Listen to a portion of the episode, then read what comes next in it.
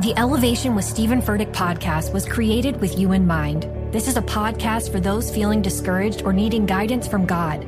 Together in this podcast, we'll dive deep into scripture, uncover the powerful truths that will help you rise above your limitations and embrace your full potential. We're here to equip you with the tools you need to conquer life's challenges. Listen to Elevation with Stephen Furtick every Sunday and Friday on the iHeartRadio app, Apple Podcasts, or wherever you get your podcasts. I'm Diosa. And I'm Mala. We're the creators of Locatora Radio, a radiophonic novela, which is a fancy way of saying a, podcast. Welcome to Locatora Radio Season 9 Love, Love at, First listen. listen. This season, we're falling in love with podcasting all over again. With new segments, correspondence, and a new sound. Listen to Locatora Radio as part of the My Cultura Podcast Network, available on the iHeartRadio app, Apple Podcasts, or wherever you get your podcasts. Danielle Moody here, host of the Woke AF Daily podcast. We've been with iHeart for a year, and what a year it has been. As we head deeper into 2024 and yet another life changing election cycle, Woke AF Daily is here to keep you sane and woke. Make Woke AF Daily your podcast destination for 2024 election news and analysis. Listen to Woke AF Daily Season 5 on the iHeartRadio app, Apple Podcasts, or wherever you get your podcasts. I'm Hannah Storm, and my new podcast, NBA DNA with Hannah Storm, chronicles my six decades in professional basketball. From growing up in the sport to becoming one of sports TV's first female broadcasters. Join me as I dig deep into the game's history, unearth some wild stories, and talk to my friends from the world of basketball, from Dr. J to Charles Barkley. It's been a wild ride, and now I get to take you with me. Listen to NBA DNA with Hannah Storm on the iHeartRadio app, Apple Podcasts, or wherever you get your podcasts. Family Secrets is a production of iHeartRadio.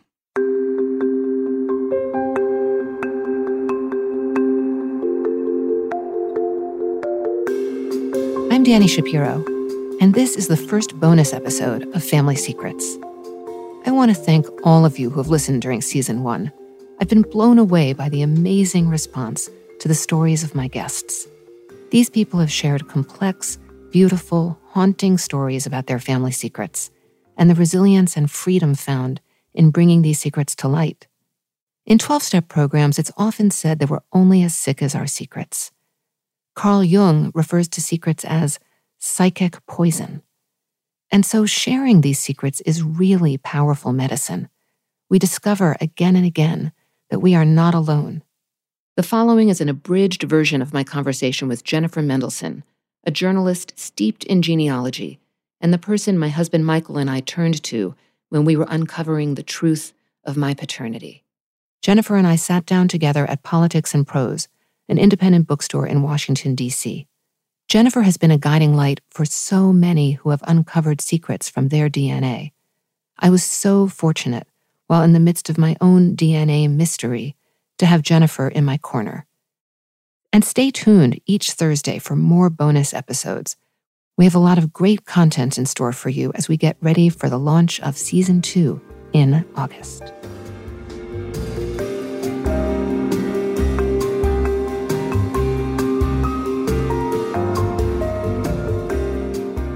I'm almost afraid that people are going to read the book and think that it always happens this quickly. I mean, we identified Dani's biological father in an hour. And I mean, I have had cases that I have worked on for literally months and months. I know people, adoptees, who have searched for years. And I feel like I should explain very generally the way uh, so when you have an unknown parent, whether that's through adoption or sperm donation, or when someone is seeking an unknown parent or a grandparent or any other ancestor who is unidentified that you want to identify, the way that you identify that person is you basically reverse engineer your family tree based on the trees of your matches. And hopefully that makes sense. Meaning, the ideal thing is you get a half a half sibling match. So you say, okay, we're half siblings. That means one of your parents is my parents. It's just a question of which one. If you get a first cousin match, first cousins share a set of grandparents. One set of our grandparents is the same. Some adoptees test, most adoptees test, and they often have nothing but a third cousin. What that means is somebody like me comes in and builds out that matches tree all the way back to the great great grandparents that those two share, and then builds it all the way down and looks for a person in the spot in the family tree who fits the profile of the missing relative. In Dani's case, she had a, a, first cousin match, which is great and a great place to start. So there's very few unknowns in that person's tree. We just needed to find that person's tree those of us who do this sort of i think Dani and michael looked at it and only saw the initials and the name of the person and they were like well where do we go from here? I know exactly where to go from there so well the, the name of the person i mean there was a, there was another just tiny little kind of step there which is the name of the person. It was two names that both sounded like they could be first names. And when i woke up that morning that we called you michael had been looking for that person as the name was listed and was coming up with just complete dead ends. Um, and then he woke up in the morning. When I woke up, the first thing he said to me is, It's not first name, last name, it's last name, first name. And that was when we called you. And then you knew how to unlock the, the get to the family tree right. of that person who was, in fact, the wife of my biological first cousin who was administering the um, his site. So I was able to figure out who this person was. And in the wondrous age of Google and the internet, um, I then very easily found his Facebook profile, which gave the name of the place where he lived. I then, I, I wish I could say it was like this arduous long. This is exactly what I did. I Googled his name and that town, and up popped his mother's obituary. And here is exactly what happened. And now, knowing the preface to this conversation, I'm reading the obituary. Remember, they're first cousins. That would suggest that one of his, his uncles is Dani's biological father.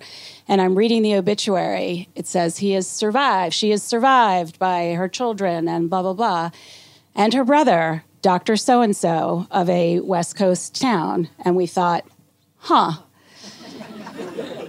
we then Googled Dr. So and so of a West. I get chills just thinking about it because the face that popped up was Dani's face. And it was. I've told the story so many times, and well, there's and he and he graduated from the University oh, of Pennsylvania. sorry, we forgot Medical that School. part. And it, you know, his his bio was on there, and it said he went to medical school at the University of Pennsylvania, and there was just this stunned silence among and it was so odd because we're all on speakerphone you know? I'm sitting in my little kitchen office. They're talking to me on speakerphone from a hotel room and we're staring at what is clearly the face of Dani's bio. I mean once you see it there's just it wasn't like huh well maybe it's like it's unmistakable. And it was and then yeah I, I you know what i remember was really odd? Hanging up. It was like okay well you guys bye. Like, what do you, I mean, it was like, it was one of the most, you know, the other thing I realized as I've thought back about it, I've, I, I now do this a lot. I help a lot of adoptees, um, you know, find their parents. And I guess I'm never there with them. Like I just solved one for this 70 year old woman who's wanted to know who her father was her whole entire life. And it, it, was roadblock after roadblock after roadblock. And I was about to tell her that I didn't think I could do it because it was just, and then one night I just, like at two o'clock in the morning, I found him, but she wasn't there on the phone, you know. So then I got to call her the next morning and say, like, I have, you know, really big news. But I mean, that we were sort of there together while it happened it was it was intense it was charged it was extraordinary. I mean we all were just like what just happened? Like it was it was crazy you know and then i just remember like okay bye. Like i actually remember too that and i and i write about this in the book um, there was i uh, I think you might even have said to me something like, "So what are you going to do now?" you know, and and meanwhile, I mean, Jennifer's saying that it was absolutely apparent and obvious that this was my biological father. And I understand that, but it wasn't as obvious to me because it was such a surreal moment. So what I was looking at um, he is he is a retired physician and has a specialty, and this falls into the you can't make this up department of medical ethics. Um, and he lectures on medical ethics. And so the very first time that I laid eyes on him was a YouTube video in which he was giving a lecture. And I give a lot of lectures. And what I noticed, I mean, if I can even call it noticing, what like sort of entered me, what I sensed was, oh, he uses his hands the same way I do. And he was doing a Q&A and he kind of was, I actually said to my husband, he runs a Q&A the same way I do. But it wasn't like I was registering that I, I mean that I looked like him or that this was real or so, some. It, it was it both it both answered every question I've ever had and then asked like 10,000 others. So it wasn't there. And, but I remember Jennifer saying to me, so what are you going to do now? And I think, I don't know whether I said this to you in the moment, but I was like, well, I'm going to write him, you know? And, and, and, and Jennifer suggested that, you know, I might want to slow down and said, there are templates for this sort of thing. You know, you may want to, you know, take a pause. And I, I didn't, um, but you know, I've, I've encountered, I mean, I, you probably encounter as well. But I've been, and even before the book came out, when people knew what I was writing about and knew the story, um, a lot of people who are in this position who either want to reach out um, in a way. I mean, I recently heard a story where five half siblings found each other. They all figured out who their bi- biological father were, and they all wrote him a note together and sent it to him on Father's Day. You know, it's like that. That wasn't going to go well. Um, it's so. I mean, if you think about there's there's a refrain in inheritance several times throughout the book in which I ask, "How old is too old for a surprise?" Um, I was very aware, even though I was in a state of complete shock. I was aware that there was a 78 year old retired doctor who was going to open his inbox and be stunned and um, that it wasn't going to be necessarily welcome and that it was going to be um, either something he'd always worried would happen or something that he never considered would happen but either way. And because i'm a writer i just figured like i know how to craft an email. I'm not going to read a template. Um, and I was just trying to be helpful. No, you were no, totally, totally. And it was like I'm sure it was it was it was good advice, and it was advice I would give people because really there's a kind of almost a a, a, like a flailing that can happen of just like I've got to do something. And but I also had the capacity to write something that was careful, even though I wasn't feeling careful. I knew how to I knew how to write something that would put myself in his shoes. And and and I didn't say much. All I really said was, I think you know, here's who I am. I am writing because I recently did a DNA test and um, I always thought my parents were both my biological parents, and it seems uh, possible that you may be my biological father. And if this makes sense to you, I hope you'll write me back. Pretty much that. Like, didn't say much beyond that. But uh, in the book, also, there's there's a moment where I, I I think about the way that we're in each other's lives. Like, I will I will always feel incredibly connected to you because you were present on that speakerphone and in you know in that moment at the most um, sort of stunning um, and life shifting moment of my life. And and then really I mean in the book it went from thir- from the 36 hours in which I found I found out that my father wasn't bi- my biological father until I was looking at the face of my biological father. But ultimately for me that was the beginning of the mystery and not remotely the end of it um, the the two the two strands of the story uh, and and ongoing, even though I've, I've the book is finished, but ongoing for me, I think probably forever. Are I mean, one is the discovery of this relationship with this man who is my biological father, um, and what do I? Who are we to each other? But the the other strand of it was what did my parents know? You know, and what were they told? and what was the history of reproductive medicine in this country and how much can I find out about it? And there was a tremendous sense of urgency for me because I was very aware that anyone who might still might have some kind of clue, might know something, um, been around, known the world famous doctor, known the institute, known my parents, uh, maybe my mother told her 93 year old best friend. Maybe my father had con- confessed or gone to speak with, you know, the elderly rabbi to ask his uh, advice about what to do. I just I I began my my husband and I had this refrain where I, I don't like picking up the phone and calling people, especially people who aren't going to want to hear from me. I could never really have been an investigative journalist, but I I would hesitate picking up the phone to call someone, and my husband would say he may be dead by Friday. and I would pick up the phone because my desire to know was greater than my fear of being hung up on or whatever. It was it became you know just like a pure you know just like the urgency and obsession my version of that is uh, in 2013 i had an extraordinary experience of we discovered that my husband's 95 year old holocaust survivor grandmother actually had three living first cousins um, that nobody had known about and when I was on the hunt. I mean, she was 95, and it was like every time there was a document that I needed to order that might shed light on this, I would be like, How soon can you get it to me? like, can we rush it, please? I just, my great, every night I would go to bed and be like, Please don't die before we find them. Like, please. And she didn't. We reunited them.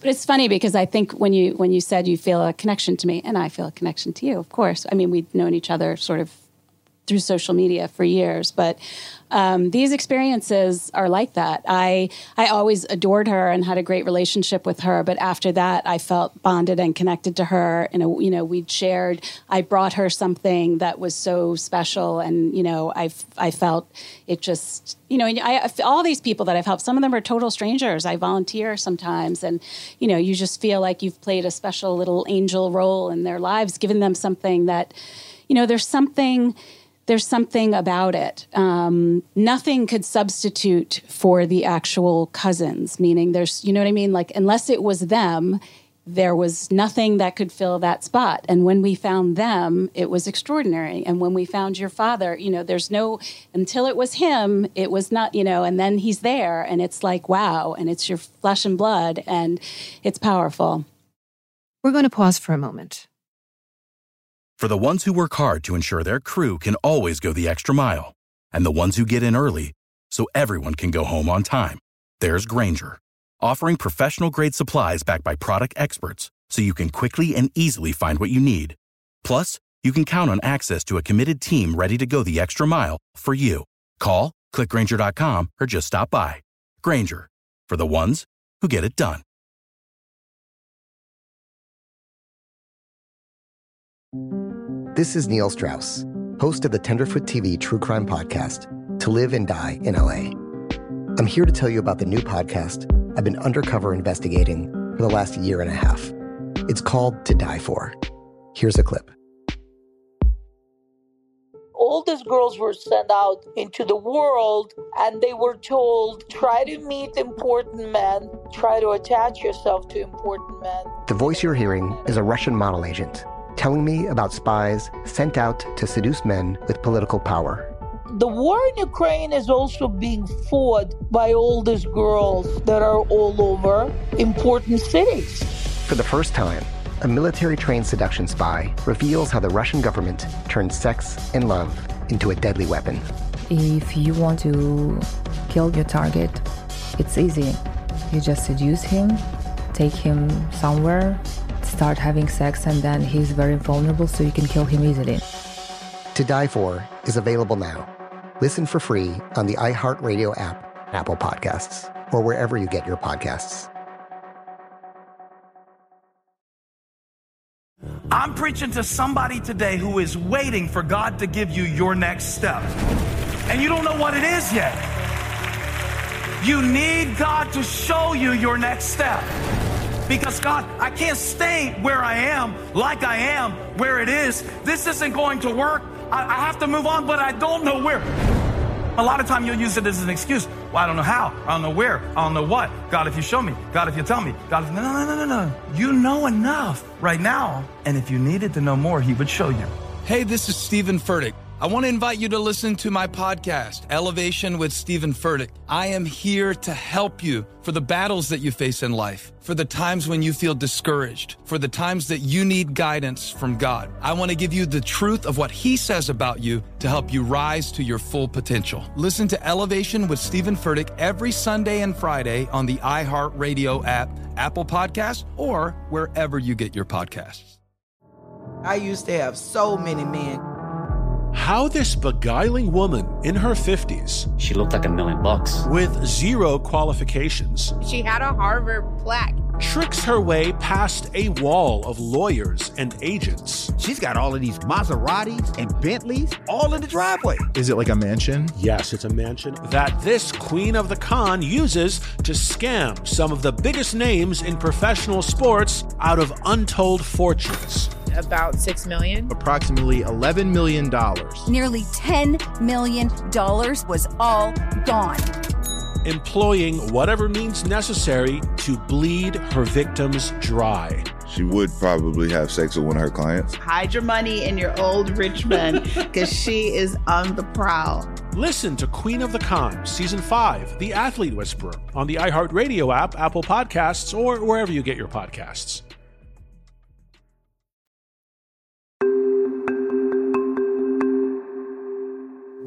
So I'm wondering if we should should we open it up to questions? Yeah, I have just I've been noticing just in the in the week since the the book is out, or not quite week, that um, there's a lot of conversation that seems to want to be had around um, around all the layers and complexities of all this. Who's going to be first? I don't know. This is, I don't know if this is a quick question, but it's just there. You know, 23andMe and Ancestry. How accurate are they? I mean, are they scientifically valid?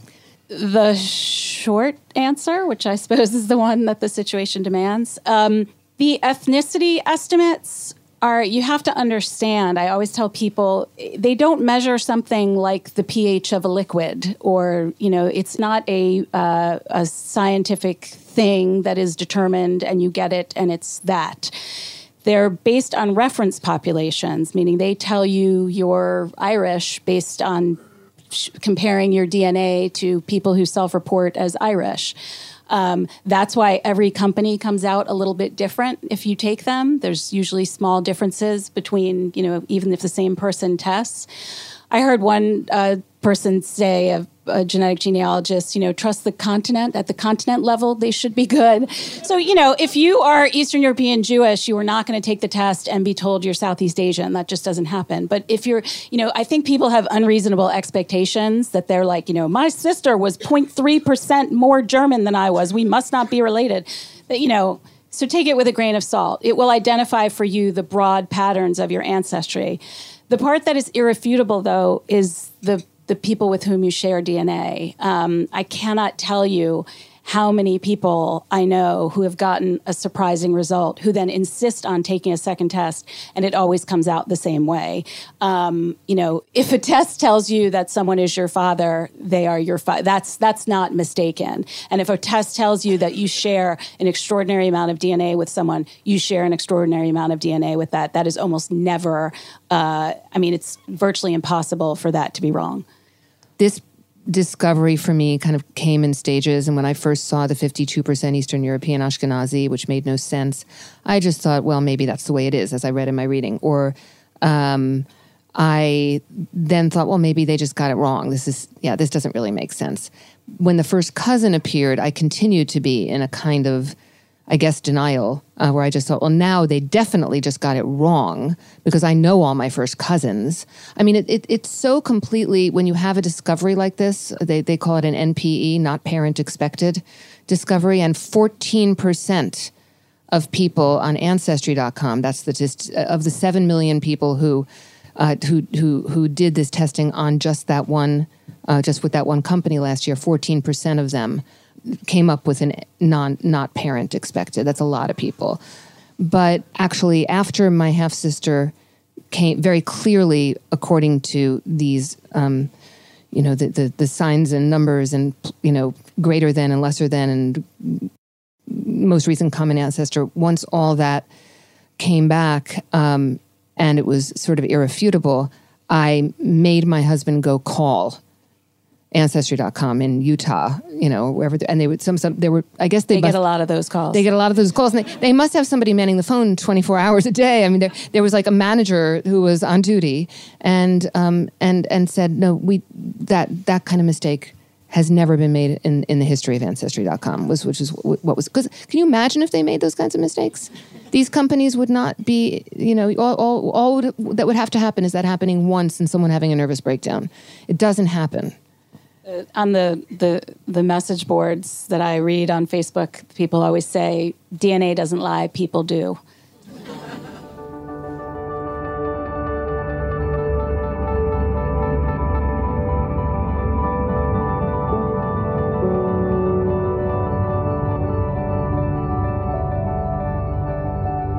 So, based on this experience that you've had and all the thought that you've given to it, I'm curious in your opinion about something. Do you ever think there's a justification to keep a family secret? That is a big question, mister.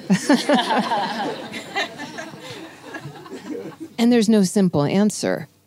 Another thing that I've become aware of is even though I find it painful and very complex that my parents kept the, the truth of my paternity um, you know, from me, and that I, I grew I grew up every day of my life being told I didn't look Jewish every day, um, and I when I was three years old I was literally the Kodak Christmas poster child, wishing the entire world a Merry Christmas. Um, that was that was complicated and and I was always told you're other in some way and you know what I said before about being sort of formed by what you don't know that was hard however if I if my parents had had some kind of moment where they thought we should we should tell her and sat me down when I was 12 or 16 or 20 even and told me this at that time a there was no community. I wouldn't have known a soul who was donor conceived, or I very well might have known a soul who was donor conceived, but they wouldn't have known it either because everyone, it was so secret. So I would have been even more of a unicorn than I already felt like I was. My relationship with my father was much closer than my relationship with my mother, and and the idea that I would I wouldn't have been able to even know where to begin searching for the anonymous sperm donor that was my biological father and that you know DNA testing wasn't yet a thing. I don't know that I would have survived that. So I think with family secrets it's more about when you find them out than that you find them out. I think secrets are really toxic and and just because it isn't said doesn't mean it doesn't exist. I think there's a way in which it permeates and leaks into the air around it and it's noxious. Um, I don't think my parents. I don't think there. I don't think there could have been a good solution in that case. A secret was kept from me. It probably was the right thing given my generation for it to be kept from me. I found it out when I was 54 years old and in a really solid place in my life. I told Dani earlier that I just heard a story this weekend about a, a family friend of a friend who was a, a, physician. And one day he sat his kids down and said, Just want y'all to know you probably shouldn't date anybody in Michigan. he said, I had to get through medical school. I did a lot of donating. Stay away from Michigan. of course, because none of them would have moved from Michigan. Like, it's all just.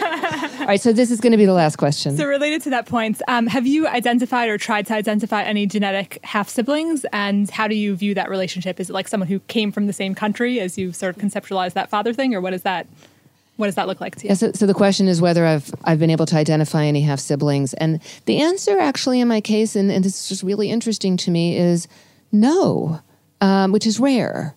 I mean, no, in the sense I, I have not had half siblings materialize on 23andMe or Ancestry.com. That doesn't mean they won't, but I think it does mean there won't be many. Um, I do have half siblings that are my biological father's kids. And I do have a relationship in particular with his oldest child, who is a daughter, um, who's close in age to me, I mean, six years younger, and with whom I have a lot in common, and who was very open and curious and interested in having a relationship with me because she grew up with two brothers and she really wanted to have a sister. So, um, but we also have a lot in common. Now, do we have a lot in common because we, we share a biological father? Or do we just have a lot in? Co- I mean, it. There's. I mean, I, I always feel like it's so it's so complex and so not black and white to say. Look, I I grew up really feeling like my mother might not be my mother. You know, I, She is, um, but but I didn't feel a bond with her, and she is biologically my mother. I grew up with a father who I felt an enormous bond with, who it turns out was not my biological father. So it's it's not you know we don't we all have siblings that we like or we don't like or we feel close to or we don't or we think like how did you end up in the same family as me? So it's not there's nothing My brother's simple here tonight. nothing simple about that, but I would imagine, and I and and I think it's probably different for people who discover many, many half siblings. You know, in the donor in the donor conceived community, they're often called diblings, like donors' siblings. I, I mean, I I encountered a guy fairly recently who's discovered something like um, like seventy five of them, and and I think at a certain point it probably becomes very difficult to feel like you know, you're the country I'm from, or, you know, where it's, it's getting very crowded in that country.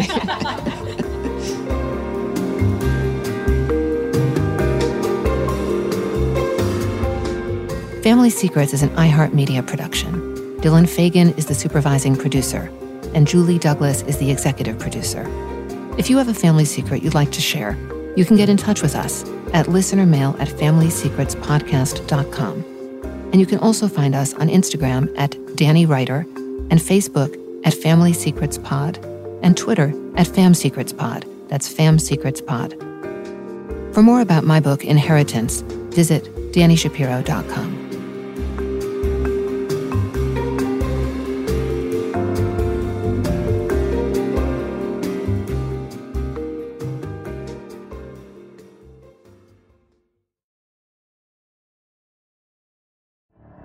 The Elevation with Steven Furtick podcast was created with you in mind. This is a podcast for those feeling discouraged or needing guidance from God. Together in this podcast, we'll dive deep into scripture, uncover the powerful truths that will help you rise above your limitations and embrace your full potential. We're here to equip you with the tools you need to conquer life's challenges. Listen to Elevation with Steven Furtick every Sunday and Friday on the iHeartRadio app, Apple Podcasts, or wherever you get your podcasts. I'm Diosa. And I'm Mala. We're the creators of Locatora Radio, a radiophonic novela, which is a fancy way of saying a podcast. Welcome to Locatora Radio Season 9 Love at First Listen. This season, we're falling in love with podcasting all over again. With new segments, correspondence, and a new sound. Listen to Locatora Radio as part of the My Cultura Podcast Network, available on the iHeartRadio app, Apple Podcasts, or wherever you get your podcasts.